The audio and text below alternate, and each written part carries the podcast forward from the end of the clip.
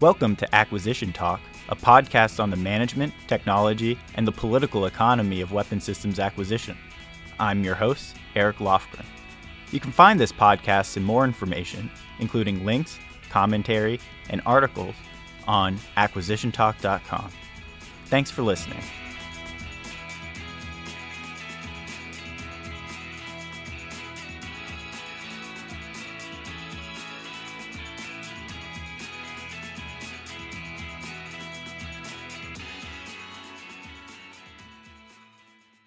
I'm here with Richard Dunn. He is the founder of the Strategic Institute, and before that, he was the general counsel for DARPA, the NASA Deputy Associate General Counsel, and a judge advocate in the Air Force. Rick, thanks for being on Acquisition Talk.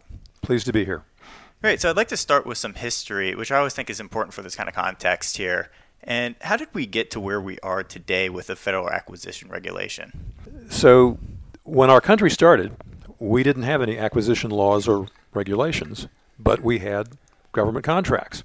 Actually, before the country started, you may remember in the Revolutionary War, the Continental Army was supplied by donations from states, and that didn't always work very well.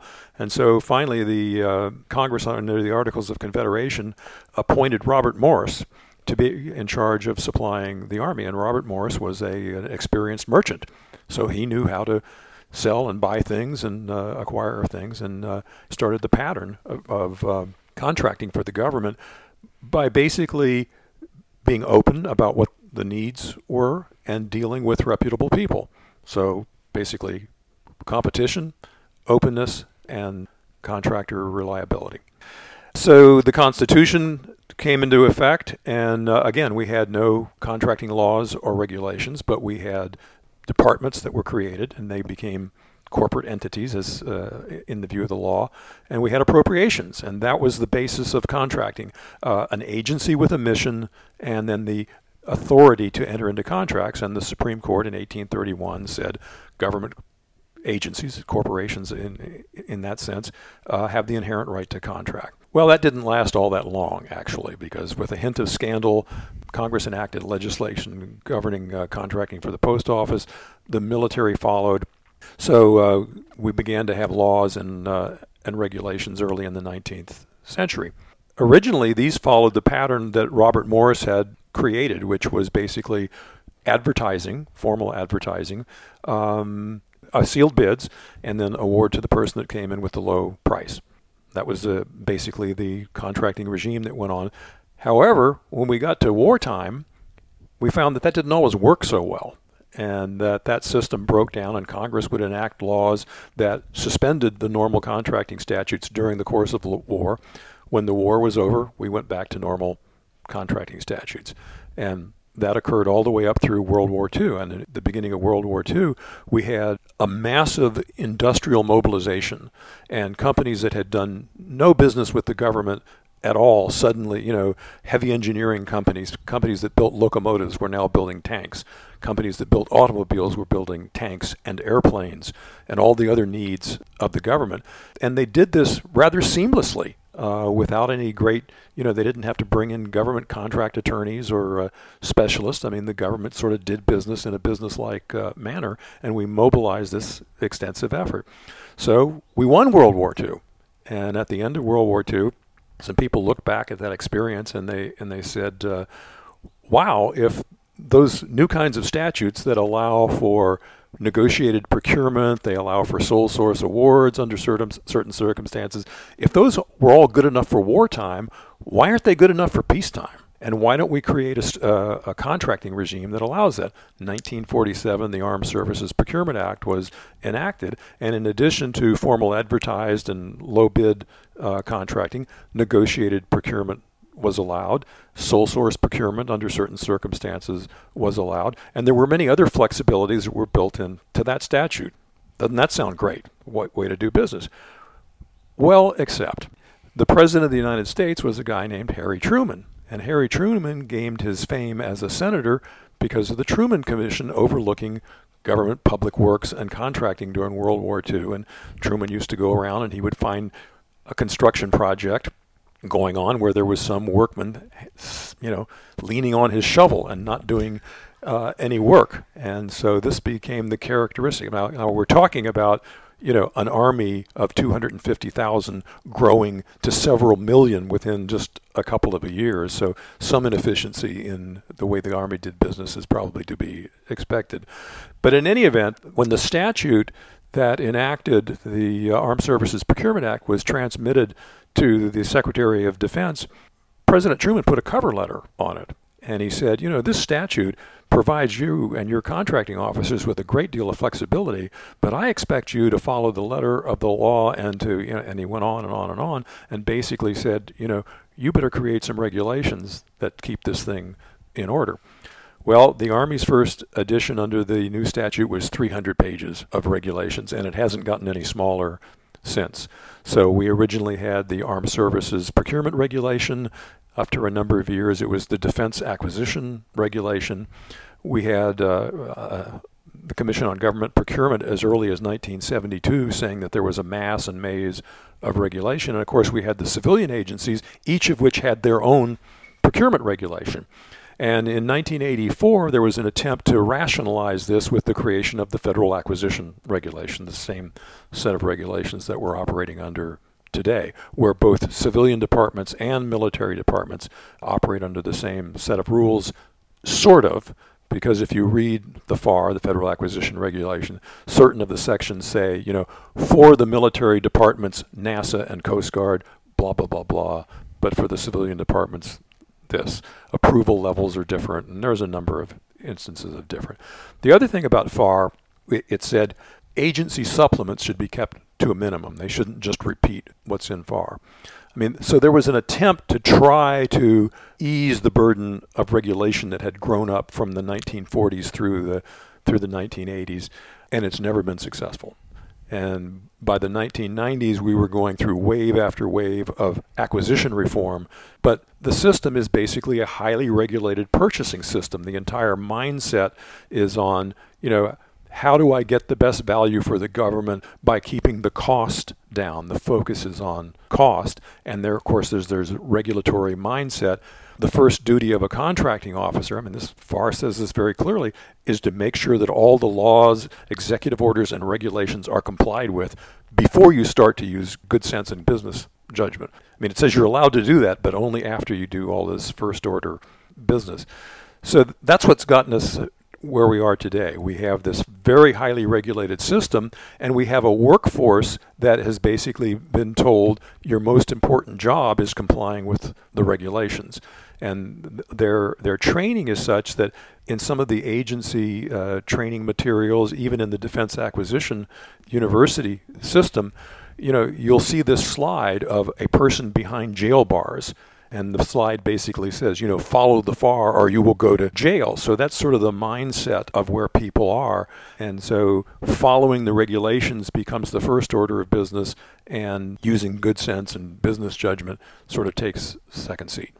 Well, yeah, thanks for that. That was a really good uh, overview of the history. I think it's interesting. Before World War Two, it seemed that, oh, well, the classic advertise and then sealed bid process, that's very democratic, right? It, it feels democratic. The best, lowest price, best competitor wins the competition. But then after the war with Asper, we had these exemptions, and then the exemptions, I think there was eleven of them that became the rule, basically.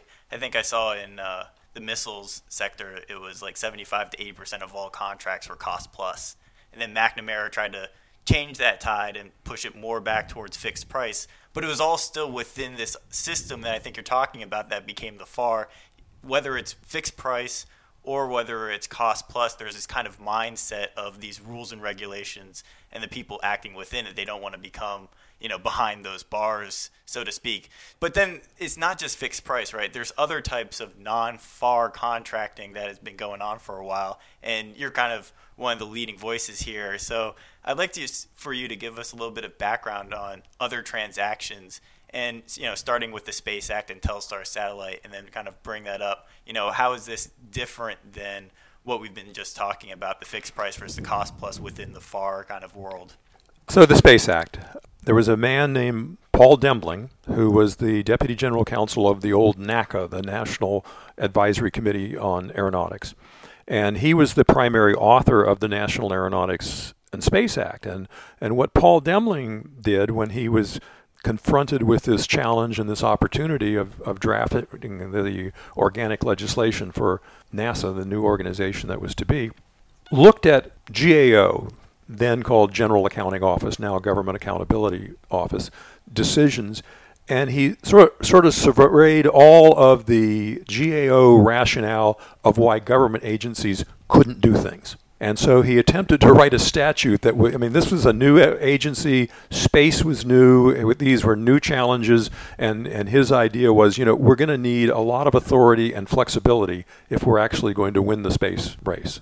Because, I mean, we're now in nineteen fifty-eight, and in nineteen fifty-seven, the Soviets had orbited the first uh, artificial Earth satellite, and many people thought the United States was, was behind, and the United States was inferior to the Soviet Union, and therefore President Eisenhower one allowed the creation of DARPA. DARPA was originally America's space agency. For six months before NASA was created, it was both America's military and civil space agency. NASA spun up to operational uh, speed under the National Aeronautics and, and Space Act. And in the contracting regime, what Paul Dembling did was he laid out a whole, in Section two oh three of the National Aeronautics and Space Act, by the way, it's been recodified now. It's got its own Title fifty-one of the U S Code now, so it's a different section. But in the original Section two oh three of the statute, he had a litany of contracting terms, you know, contracts, licenses, cooperative agreements. And then at the end, and such other transactions as may, may be necessary in the work of the administration on such terms as the administrator deems appropriate. Sort of covered everything. So that's where the other transactions that's where phrase other, comes from. Absolutely, okay. from, from the exact words in the National Aeronautics and, and Space Administration. So um, Telstar one. In the late nineteen fifties, the idea, I mean, obviously Sputnik had shown you could have an artificial Earth satellite. It had been hypothesized as in the nineteen forties and even earlier. And then the question was, well, what do you do with that? And one of the obvious answers was, well, there's a communications issue. I mean, we, we have radio beams that are bounced off of atmospheric layers and can have a much longer range and than just uh, normal uh, radio transmission. But if you actually had a radio station above the Earth that could receive and retransmit signals, you know, you could potentially have a very long-range communication system. The idea was that, you know, wow, that has a lot of civil application, but it also has a lot of military application. At the end of the fifties and in the early nineteen sixties, both NASA and the Department of Defense were working on communication satellites.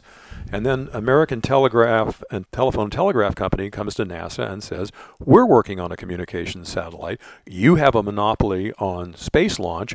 We would like you to launch our satellite so that we can carry out experimentations. Well, this confronted NASA and the government more broadly with the issue of, well, we, the government, are working on communication satellite program. Should we partner with industry that's basically looks like they're a competitor of ours in this business? A few years earlier, President Eisenhower had issued a policy which today is known as O M B Circular A seventy-six. All right. And today it's sort of been stood on its head. But the original thought behind the A seventy-six concept was that the government should not be in comp- competition with its citizens. If there's something that the citizens can do that the government can take advantage of, the government doesn't need to have its own capability of doing that.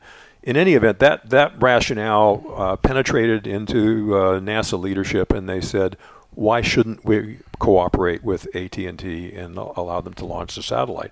So they entered into a Space Act agreement, and according to the Space Act agreement, A T and T, the government didn't pay A T and T to do anything. A T and T paid the government for the space launch, so the flow of funds was from the private sector into the government to reimburse the reimburse the government for its cost in launching the private satellite. So not not only did A T and T have a technological achievement, but it also confronted government with, what do we do about private sector communication satellite? And they ended up, President Kennedy ended up creating the Communication Satellite Corporation.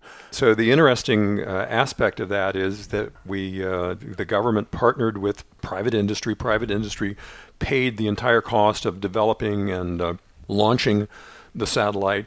But it also d- didn't just drive technology, it also drove public policy. And uh, the government then decided that it made sense to uh, allow private industry to get into the communication satellite business, the government could then just become a customer of an existing business rather than having to maintain its own separate capability of uh, of satellite communication.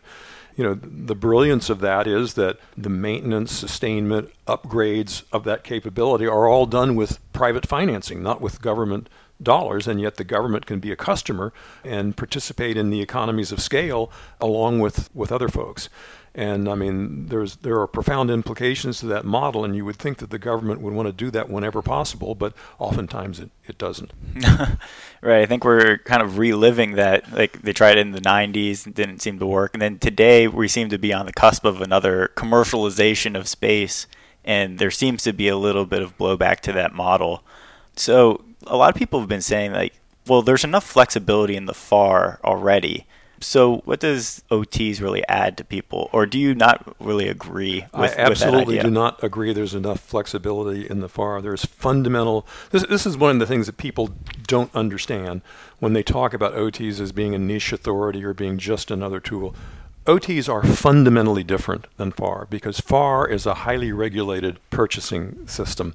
And it requires companies to do things that they wouldn't normally do in a commercial context. And that that's why we have a, def- a consolidated defense industry that is a tiny, tiny part of our broader national industrial base because of this overhead of rules and regulations. I mean, when we had the defense downturn at the end of the Cold War, the defense industry consolidated. They didn't diversify into the commercial sector. Why? Because they couldn't. Uh, Norm Augustine was asked that question, and he said, well, why doesn't Lockheed Martin diversify and become a multi, you know, a government contractor with a, a broad base of, of commercial business? And he said, well, because we can't do commercial accounting. Well, that's a shorthand way of saying, you know, we do have to do government accounting, and we have all the other overhead that the government imposes on us. In uh, the nineteen nineties, D O D chartered Coopers and Lybrand to do a study of cost drivers in defense acquisition. And Coopers and Lybrand came back in and said just the top ten cost drivers in the D O D system that have no commercial counterpart and don't have an obvious value added to them drive eighteen percent of the D O D acquisition budget. Well, commercial companies are not going to take on an eighteen percent cost premium in many cases just to do business with the federal government because it will make them uncompetitive in their commercial marketplace. And by the way, most estimates are a lot more than eighteen percent. Yeah, Elmer, uh, Comptroller General Elmer Stott said he estimated between thirty and fifty percent. And then there was another guy from M P S, Judson, who was who was putting it at fifty percent back in the seventies. So back in that time, the figures I saw, everyone was saying, thinking fifty, fifty, roughly fifty percent is in documentation, cost accounting, like you said. It seems weird with cost accounting because even in fixed price contracts, you're kind of supposed to track your expenditures there in the government world as well. Or is that... Is that not true? Well, here's uh, I'm I'm looking at two pieces of paper, both uh, issued by the Defense Science Board way back in the nineteen nineties. Report of the Defense Science Board Task Force on Defense Acquisition Reform, and then some um, responses to it in nineteen ninety-four. What the D S B uh, told the Department of Defense, they said the task force concludes that mature jet engines, microelectronics, software, and space systems can and should be procured and supported in a fully commercial environment. So there's entire segments of the defense industry that shouldn't have to follow defense rules. It is feasible to eliminate many of the barriers to adoption of commercial practices without sacrificing the public trust in spending public funds. They also go on to point out modifying the requirements process to increase flexibility in order to allow value and price to replace cost-based acquisition. So they considered that to be feasible, and that would open up broad segments of the defense uh, marketplace to commercial practices. And of course, we haven't done that.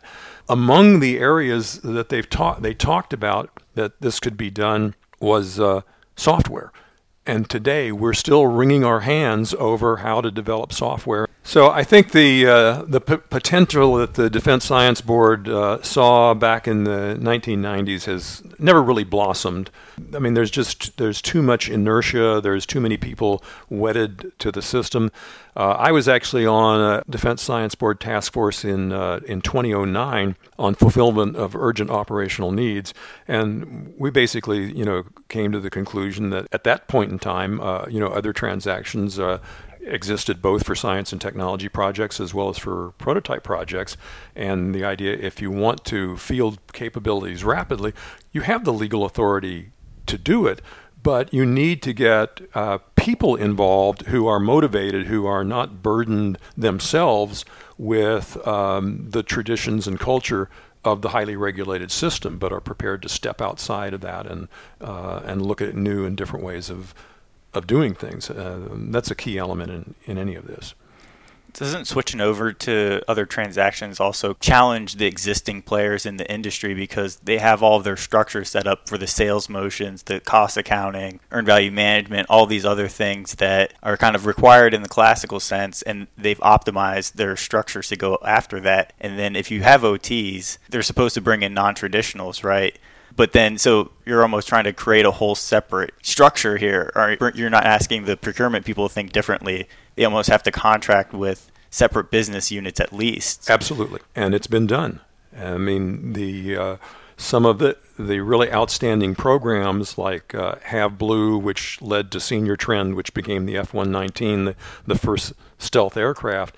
There are, these companies have thing, pockets of very efficient organizations, whether they're called skunk works or some other term. They can create, they can, and they have created business segments that can be flexible and agile. And as I just read to you, there are various segments of industry that are ripe for operating in a commercial basis. So no, Lockheed and Boeing don't have to change their entire business structure to do this, but they can get started by creating business entities, uh, business segments that, whether it's in software, space systems, microelectronics, whatever the, the target area might be, that can take advantage of O Ts, where the, the personnel and the supporting systems uh, just don't have all of the legacy baggage and overhead that the traditional system uh, imposes. And I, I think if we actually end up operating the two systems in parallel, then we will have good data to say, does it make sense to continue two systems, or is one or the other of them better? We've never really done that. And we have people talking about O Ts as if their whole purpose is merely deal, dealing with segments of industry that don't traditionally do business with the federal government. Well, that's one of the benefits of O Ts, but that's not their sole purpose. The purpose of O Ts is to deal with the cost too much, takes too long traditional system. And O Ts can cut through that and deliver capabilities more rapidly and better than the traditional cost too much, takes too long system. And sometimes you do it w- with uh, small startup companies, but you can also do it with major defense contractors, as the example of stealth technology uh, shows. Yeah, I mean, that makes that makes some good sense. I'm just wondering, for you, you, you see some of these companies already starting to do that, like Lockheed and B A E. They have these venture arms. I think Raytheon's doing the same thing, where they're trying to bring in different organizations essentially and kind of grow them in a kind of like a venture kind of way. And, but I guess a lot of people are still skeptical, you know, like that these that the O Ts haven't really taken root, and there's going to be these production programs on the back end. So like a lot of outside V Cs, they seem reluctant to put capital in. And then even with uh, the traditionals, they have their own programs to protect, because it's often seen as a zero-sum game. How do you think about, you know, that challenge of, of scaling these up? Well, I mean, as far as as far as outside in investment, as far as that question is concerned, I mean, you can have uh, an outside investor put money into a system, speed up its development, get it more wholesome than it would be uh, standing around waiting for appropriations to dribble out year after year. It may not be a dual-use system at all. The sole market may be the defense market, but that investor can still get a return on investment from that market. And one of the things the investor is, is looking at is, what is the potential market? What is the return over years? Right. Even if it's a, a strategic bomber or a, you know, re-winging the B fifty-two or re-engineering the B fifty-two, if you could bring private money into that and have that occur much more rapidly than waiting for the appropriate the P O M cycle and the appropriations cycle, the economies of that more optimum production cycle would al- allow an investor to uh, recap his re, uh, recoup his investment. And we're not even thinking that way today. Then when you talk about dual-use technologies, where the government's putting some some money in because it has an interest in developing the technology, but the commercial market may be much larger than any potential government market, that's very ripe for private investment. And again, when the private money goes in, that's money that the government's saving, basically. And when there's a commercial product in the marketplace that the government can take advantage of, again, the upgrade and sustainment costs are being shared with or entirely underwritten by private money rather than government dollars. And while there are some people in government that understand this and see this, we're not systematically trying to take advantage of these kind of opportunities. And other transactions, by the way, make those potentially attractive to the private sector, as well as something that the government can do in a partnership type arrangement. Yeah, so one of the uh, issues here is, I think, the government culture of being able to pick up and run with this thing. We've seen some kind of blowback to O T As. I think they're still on the rise, in the Department of Defense at least. But one of the things that you've, you've been saying, you said that O T As shop problems. The F A R shops requirements. Can you just describe what does that mean in, in the mindset and, and how things actually get done on a commercial, more commercial way? So in D O D, the, the requirements process is something that takes place before the acquisition system is involved. I mean, F A R two point one oh one tells us when acquisition begins, and it begins when agency needs are known and requirements documented. That's when acquisition begins. In O T, the thinking starts with, what problem am I trying to solve?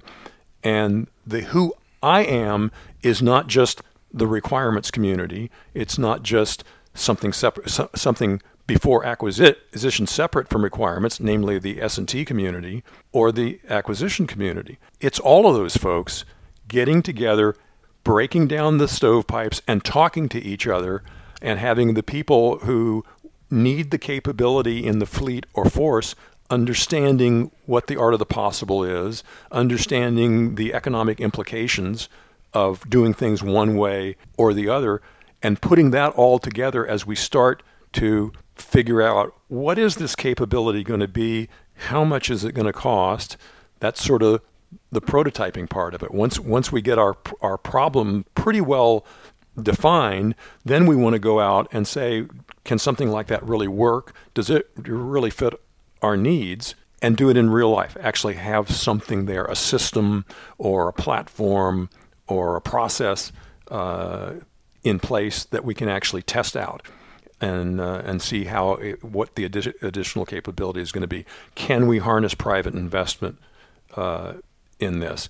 Just asking a whole series of questions that don't get asked in the requirements process, and of course they don't get asked in the acquisition pro- process because acquisition just accepts requirements and continues on down its path without continual re-examina- re-examination. You know, does the state of the technology change during the years of development? You know, and should we therefore change? A whole different uh, thought process is involved. So when when you say something like O T shop problems, it feels to me something like the government should state its problem, hopefully in a dual use case, something like launch, let's just say. But then, so it, it states its problem, and then the firms or industry is able to actually think about these things themselves and not have the design process kind of like dual-hatted, where there's different types of requirements coming in that constrains their ability to solve the actual problem in a way that wouldn't have been thought of if you tried to set the requirements for the technical specifications ahead of time. You had a good quote from Einstein, you can't solve a problem with the same thinking that created it. So in other words, like if government's building all these requirements for the thing, it presumes that they already have solved the problem for the most part. But then if they were able to solve the problem, why hasn't it been solved in the past through some other kind of process?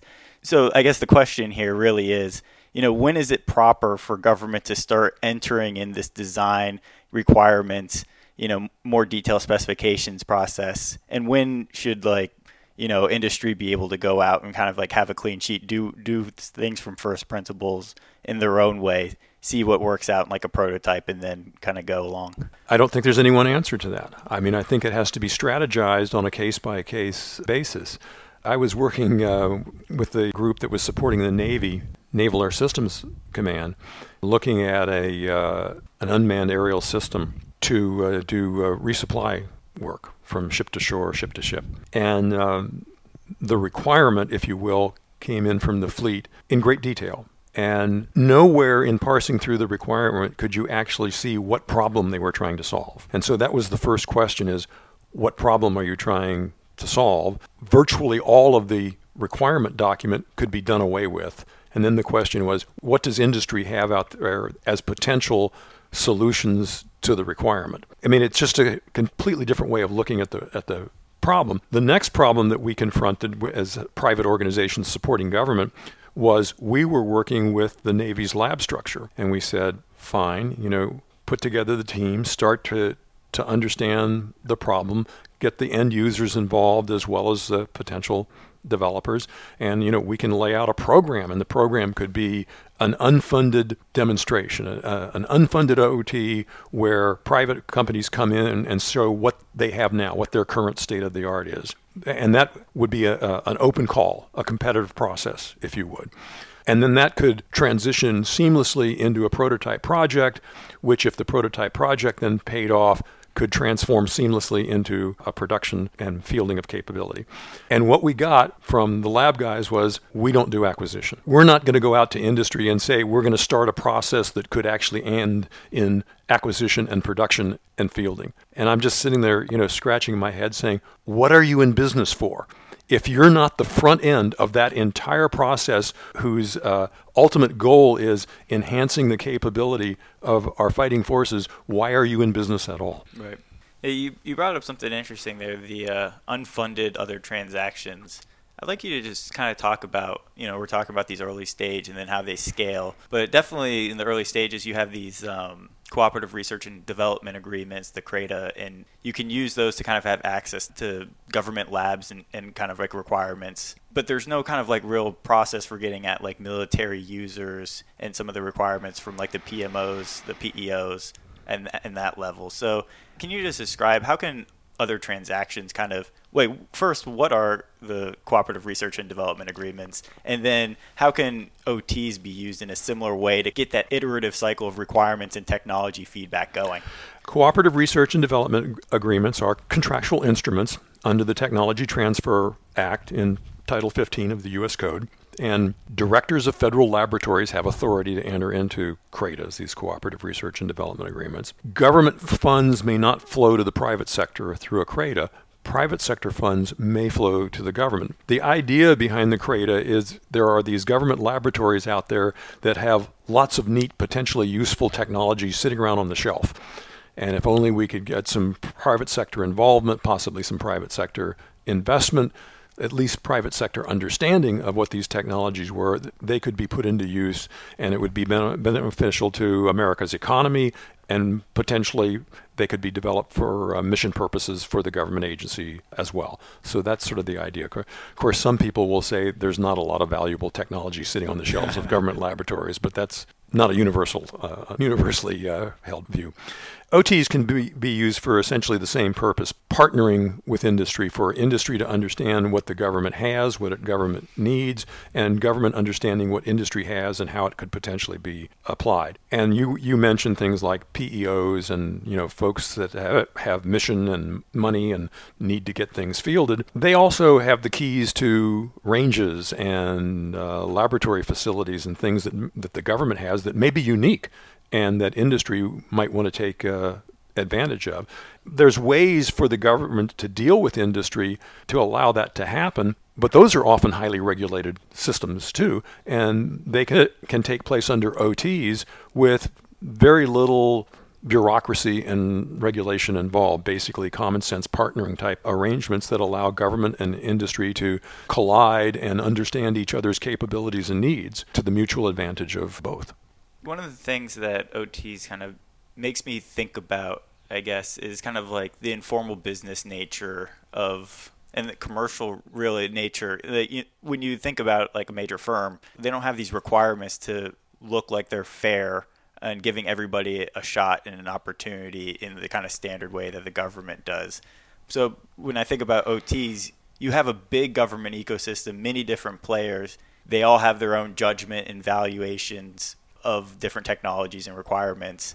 And if they go out and use more O Ts, then it seems like there's more discretion potentially in how those things are used.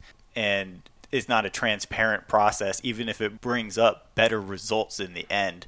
Do you think that's like one of the worrying points, like just this facade of fairness or something like that? Well, I, I think the current system is fundamentally unfair. And if it was fair, there would be much much broader participation in the system than, than there is now. I think that's a good response. I think most, most companies trying to get into this sector, they kind of feel like everything is biased against them. Absolutely. One of the things about O Ts is also that there seems to be some issue about what kind of color of money or what appropriation. Is it only research and development funds that can be used for these things? Can, you know, like it seems the Air Force has been standing up a P E O for kind of sustainment innovation. So there's even innovation in the sustainment side. Can can I use operations and maintenance money with O Ts? In the uh, November twenty eighteen uh, D O D Other Transaction Guide, it's very clearly stated that the decision on funding instrument, O T, procurement contract, or possibly something else, and the decision on the right appropriation to use are two separate decisions. The illustration would be you don't look at the funding instrument. The question isn't, is it an O T or not? The question is, what are the characteristics of the project that are being supported by the funding instrument?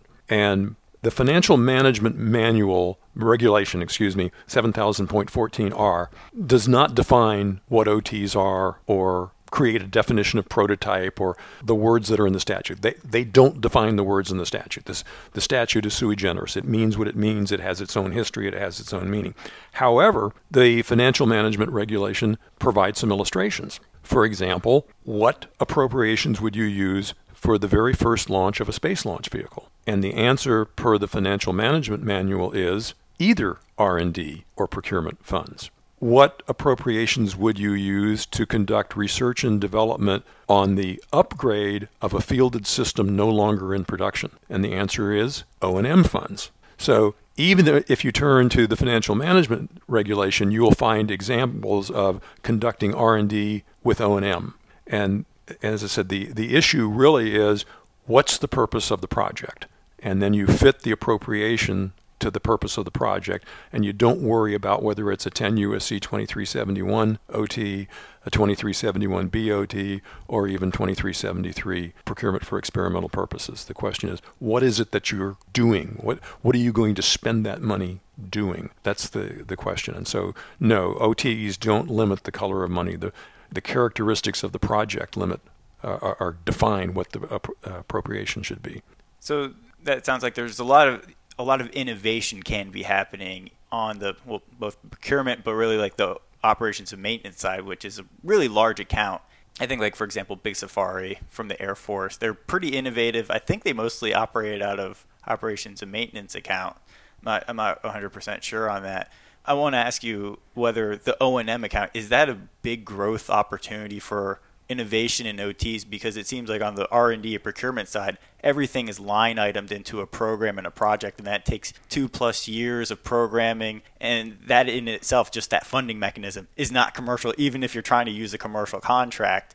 Whereas if you have O and M, it seems like there's more flexibility in the in, in the allocations of the funds on, on that side. Pro- procurement funds have been used. O and M funds have been used for uh, with other other transactions. And this is one of the issues that we talk about in our in our conferences and in our in our training is if you're if you're going to start executing O Ts, you need the government needs to put together an action team, and the action team needs to be be uh, have representation from comptroller and financial management people, for example. I mean, you're going to sit there and you're going to lay out a strategy, and it says, this is what makes sense to go from where we are now at a technology state or level uh, to out there. That's the capability that we want.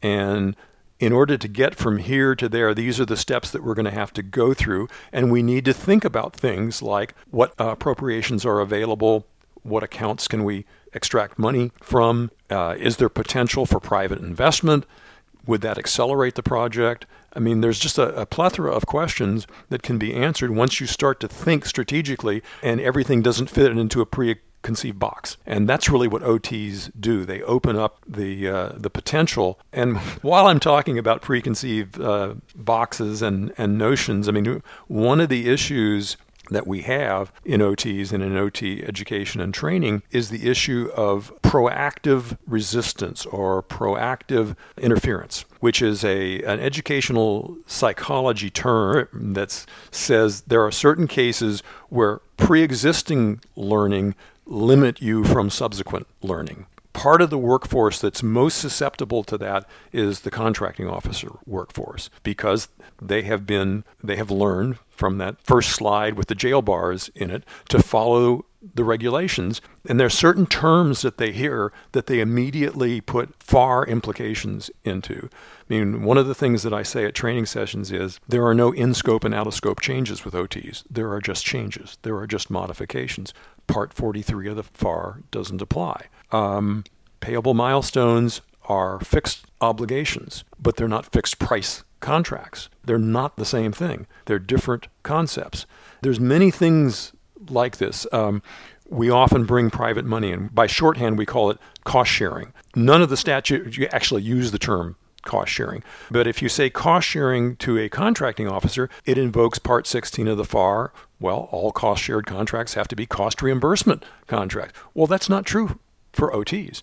You don't have to have a cost reimbursement structure in order to mix private and government money in the same project. And of course, the financial management people will think, well, augmentation of appropriations. Well, what's prohibited is the unauthorized augmentation of appropriations. The O T statutes encourage private money being brought into a project, and it's completely legal to do that. Money that comes into an O T can be uh, put into a special account, doesn't have to be turned over to the Treasury of the United States. It can be used for additional prototyping or R and D work. These are all concepts that are counter, uh, countercultural to contracting people and financial management people who are, you know, well-schooled in, in the systems that they are experts in. But when they come into an O T environment, they have to realize that some of these preconceived notions just don't apply.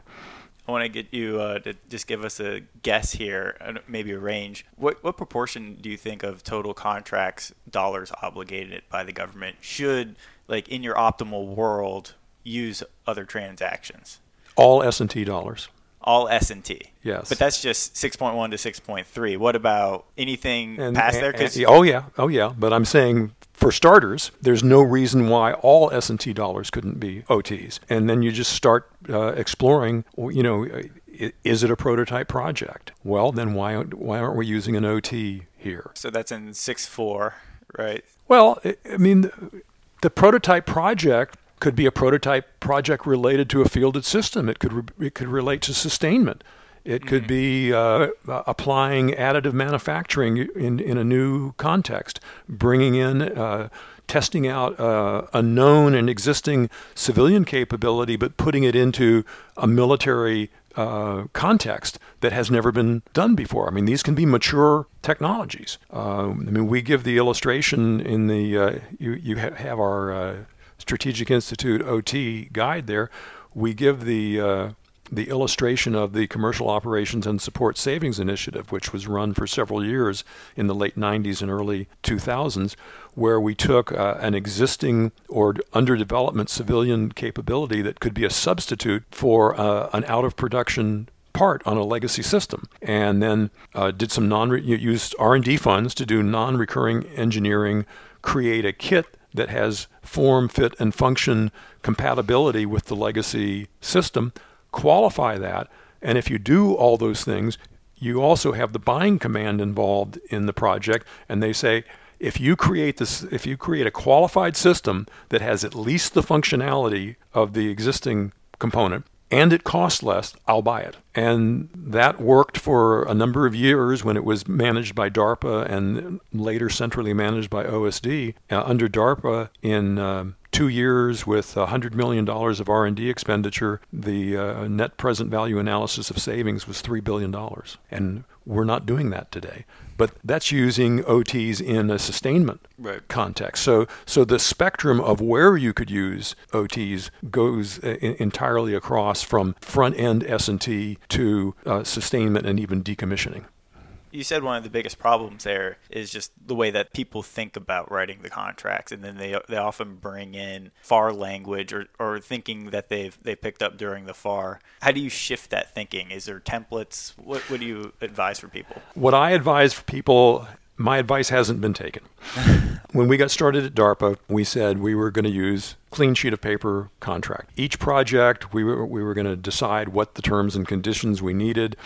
We were going to start the process by getting all the parties, the stakeholders around the table and saying, why are you here? And, and first exploring and making sure that there were no discontinuities between the end states that the various parties uh, that wanted to see, that we had congruent interests. If we have congruent interests, we can probably agree on terms and conditions on how to get to where we want to, to go.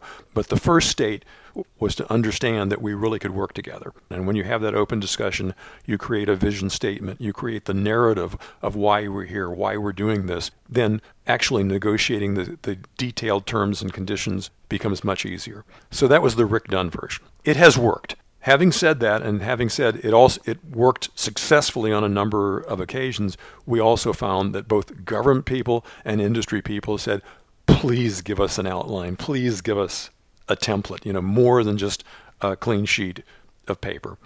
And so at DARPA, we did that. We had a, a model agreement that we came up with, and all innovation in that area stopped. People just used the model and made very few changes to it. O T agreements today, thirty years later, nearly thirty years later, you can look at the terms and conditions, and most of them are the same terms and conditions in our original DARPA model from a two and a half decades ago. And I, I really think the work that we did can be improved upon.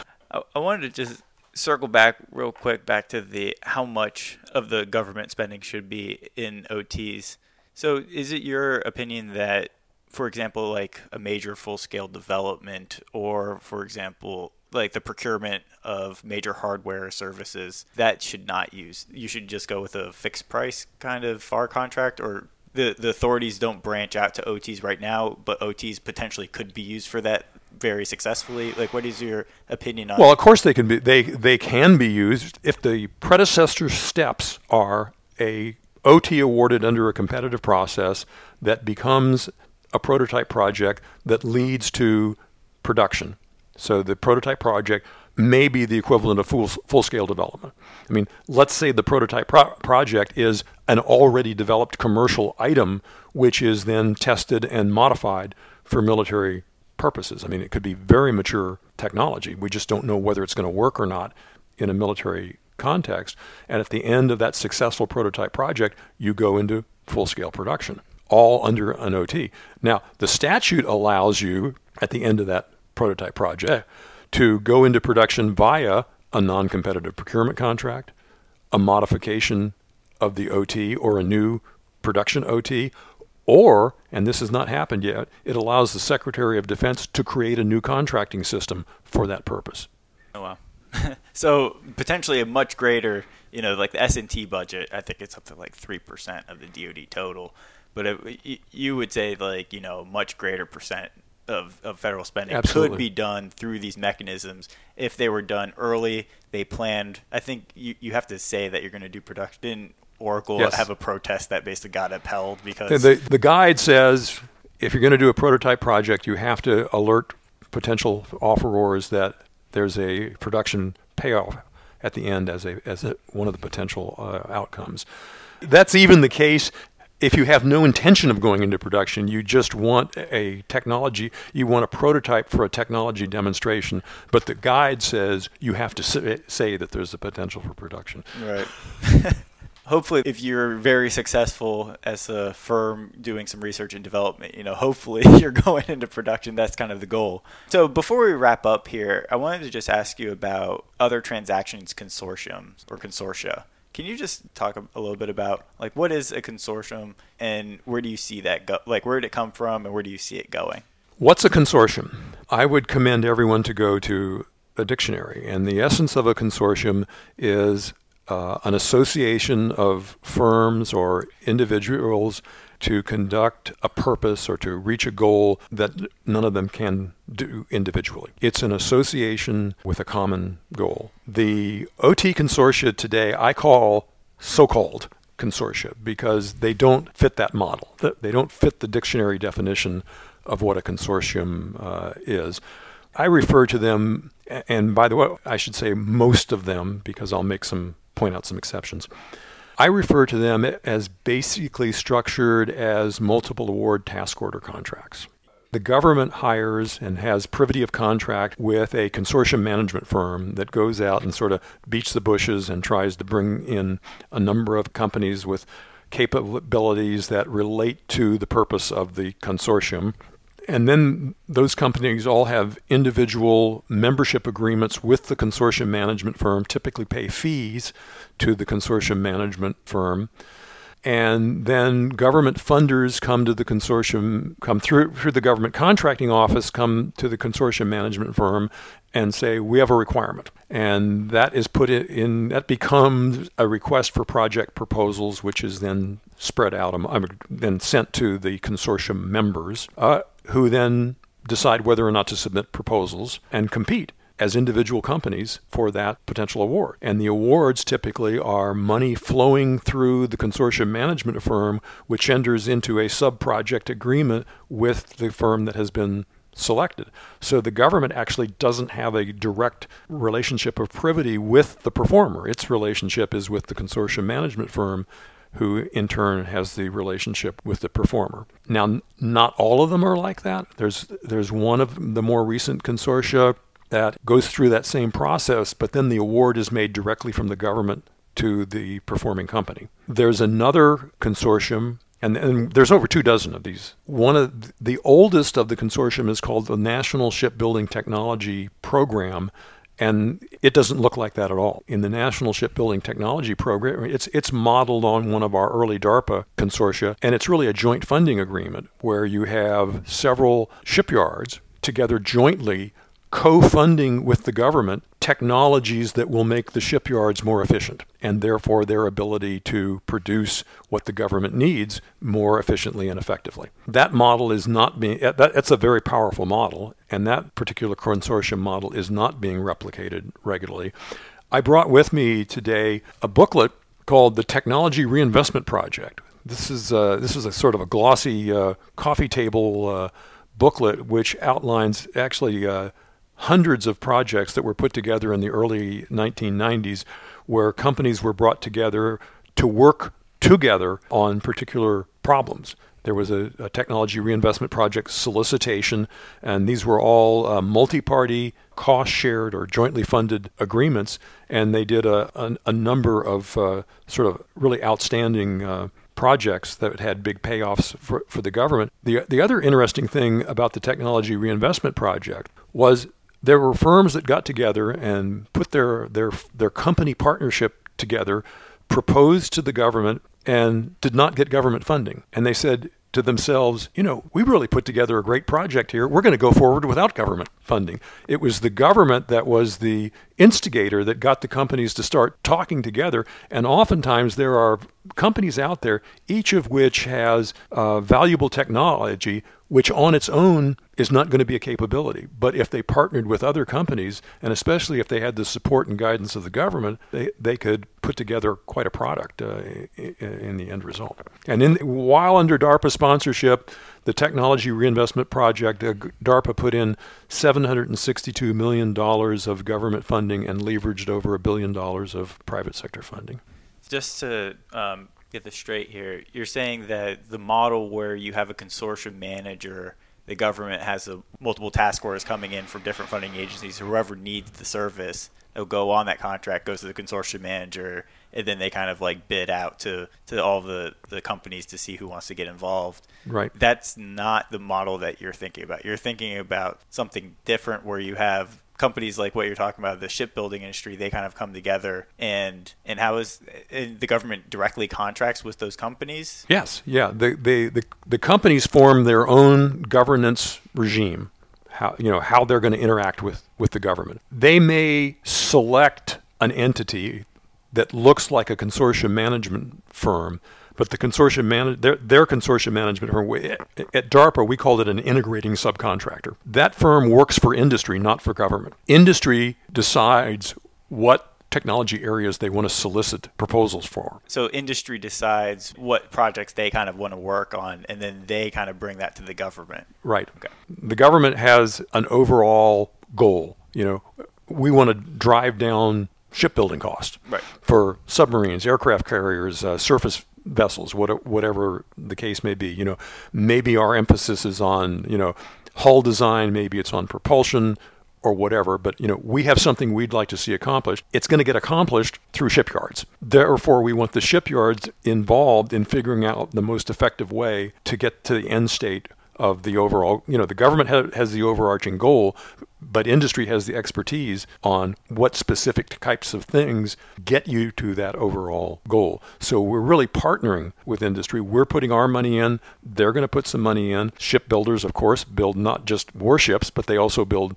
commercial ships. So if they're more efficient in that arena, that's to their benefit as well. So, so we're looking for those win-win opportunities. Can't do everything that way, but you can do a lot of stuff that way. And as I mentioned, the Defense Science Board said that, you know, among other things, jet engines, that was the first of these uh, joint funding consortia that we put together at uh, at DARPA, is is one of those areas where it, you really don't need the government overlayer. You know, you can do this in a strictly commercial basis. And uh, that, that first project that we had uh, with jet engines was actually to uh, to introduce um, high performance ceramic fibers into jet engine components. Uh, that was back in the you know nineteen nineties, and today the F one nineteen engine, the F one thirty-five engine, all the high performance jet engines have uh, ceramic matrix fiber components for, for weight savings and temperature uh, uh, high temperature operations uh, in them that have flowed out of that uh, agreement all those years ago.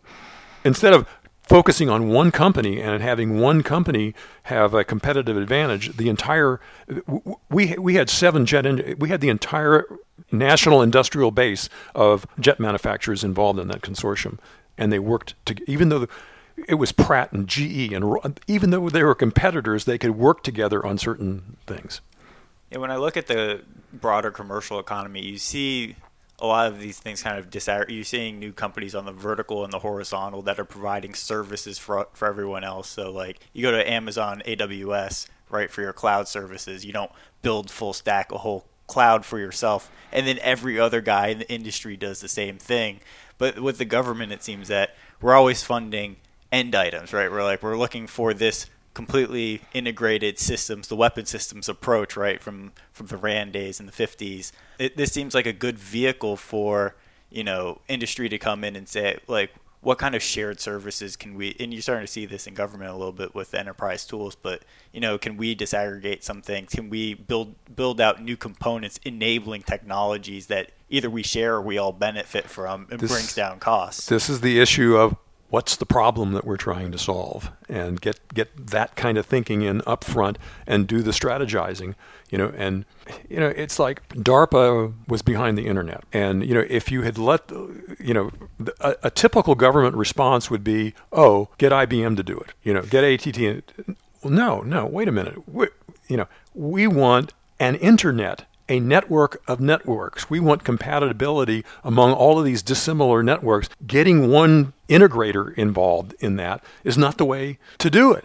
It's how you get the stovepipes, and then each system has its own logistics trail, and then there's no kind of commonality built back built into the system from the first place. One of, one of these uh, technology reinvestment projects, uh, for example, was was called the uh, Trauma Care Information Management System, and it had Rockwell Collins involved, uh, A T and T, I believe, had a government agency, Defense uh, Health Services University. It had three or four small companies, and it had uh, three or four, four other universities involved. The backbone of the information system, the interface data for the functional nodes, was all developed jointly and openly, and the functional nodes were each proprietary. So within one agreement structure, you had an entirely open system and an entirely proprietary system.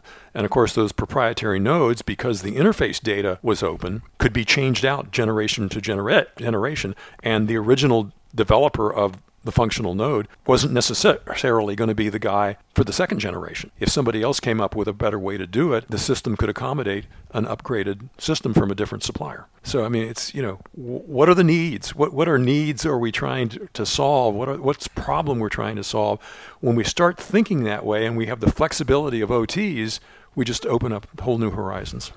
Yeah, it's crazy how we kind of get locked into some of these structures. And you know, I think back in twenty seventeen, the National Defense Authorization Act, they kind of said, we want modular systems. But it's like, well, how do how do we get there? You know, like the littoral combat ship, that was modular in a sense, but that I don't think that was modular in the way that we're thinking, that the way that you're kind of bringing it out in this broader context, how, how it evolves over time and how you have open interfaces that kind of aren't just pre-programmed by the government saying, this is the interface, this is what it's going to be. So I'd like to just close us out here. How can people learn more about other transactions and get some training from you as well? I would uh, commend folks to the Strategic Institute website, where we have lots of articles that are available. The Strategic Institute itself uh, offers education and training and consulting. Um, as you're well aware, we've put on a, a number of conferences. We're we're evolving our uh, our business model. We probably won't be doing a lot of conferences where we carry the entire burden of event planning and marketing and all that. So we will be looking to partner with other organizations. But I mean, we're prepared to do uh, on-site education and training sessions.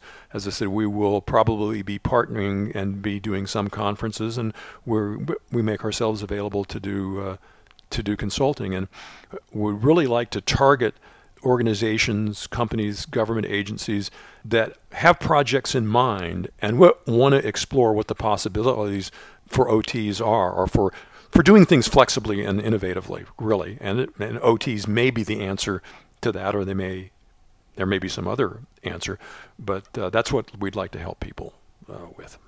Richard Dunn, thanks for being on Acquisition Talk. Thank you. This concludes another episode of Acquisition Talk. If you have comments, interview recommendations, or just want to chat, please contact us at acquisition talk dot com. Thanks again, and until next time.